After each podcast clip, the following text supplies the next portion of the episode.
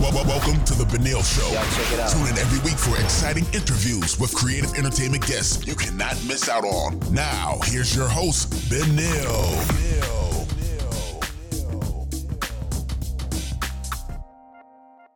Hello, everybody. It is Friday, TGIF. I hope this weekend you are able to get some rest. Um, thank you for listening.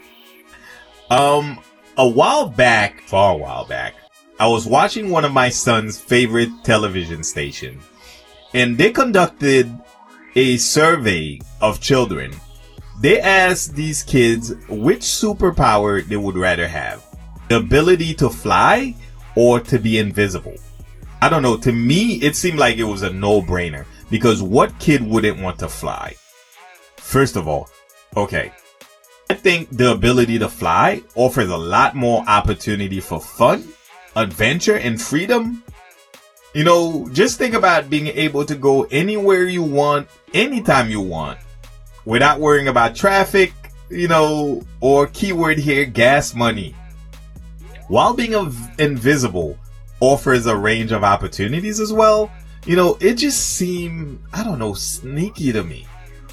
Just thinking about this makes me feel uncomfortable. Uh, My son agreed with me. He thought flying would be cool, in his words. You know, I wasn't surprised because that kid was, he was a physical child. You know, he enjoyed being on the go. And I really, really started to think about the question what does our choice say about us?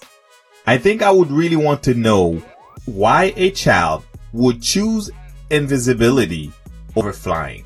I would fear that that child who chose that option either already felt invisible or wished they were. Of course, on the other hand, there are certain practical considerations.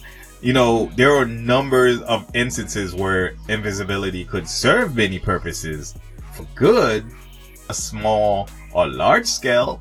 Apparently, this question has been around for some time. I was listening to a radio station and they did a program on superheroes.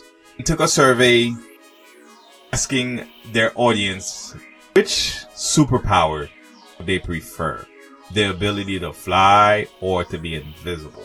And overall voted that they wanted to fly and women said they wanted to be invisible. The men chose flying so that they could fly their kids to school and fly to work and you know women wanted to use invisibility to sit in on conversations so that they could hear what was being said about them. Believe it or not nobody wanted to use the superpower to help others. I find that survey even more disappointing than the one they did for kids. But not surprising.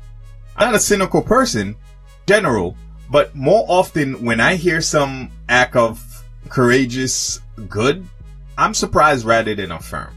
So while this could certainly appear to be a superficial question, something like the Barbara Walters, if you could be an animal, what would it be type? I think this could lead to a much deeper discussion. What do you guys think? Which would you rather be? Which superpower would you rather your child to have? Well, that's all I have for you guys for today.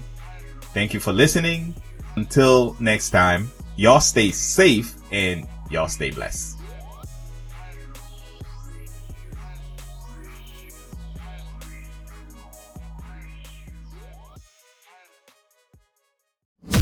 Right, that's a wrap, everyone. Thanks for joining us this week on The Benel Show. Make sure to follow us on Instagram, Facebook, and Twitter at The Benel Show. Subscribe to the show on iTunes and YouTube so you'll never miss a show. While you're at it, if you found value in this show, we would appreciate a rating on iTunes. Or you can simply tell a friend about the show. That's pretty good. That will help us out too. Until next time, this is The Benel Show.